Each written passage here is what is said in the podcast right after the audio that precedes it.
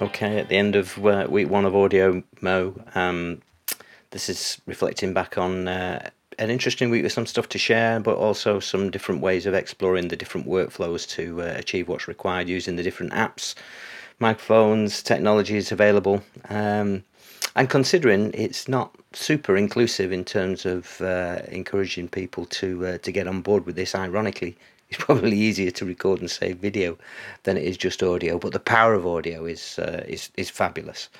Um, so um, I put a blog post out yesterday, sort of describing my rather convoluted workflow that I've been using this week, which is uh, kind of working and it's okay, but um, not super intuitive for the starter. And I, I, I guess joining this audio, AudioMo experiment 10 years in, I'm surprised that it's still as clunky as it is. I can't imagine whether it was simpler or more difficult in uh, in year one. Don't know. Might have been simpler in a weird way, uh, given the plethora of tools and techniques and apps and hardware and microphones available to now. Maybe it's complicated matters. Don't know.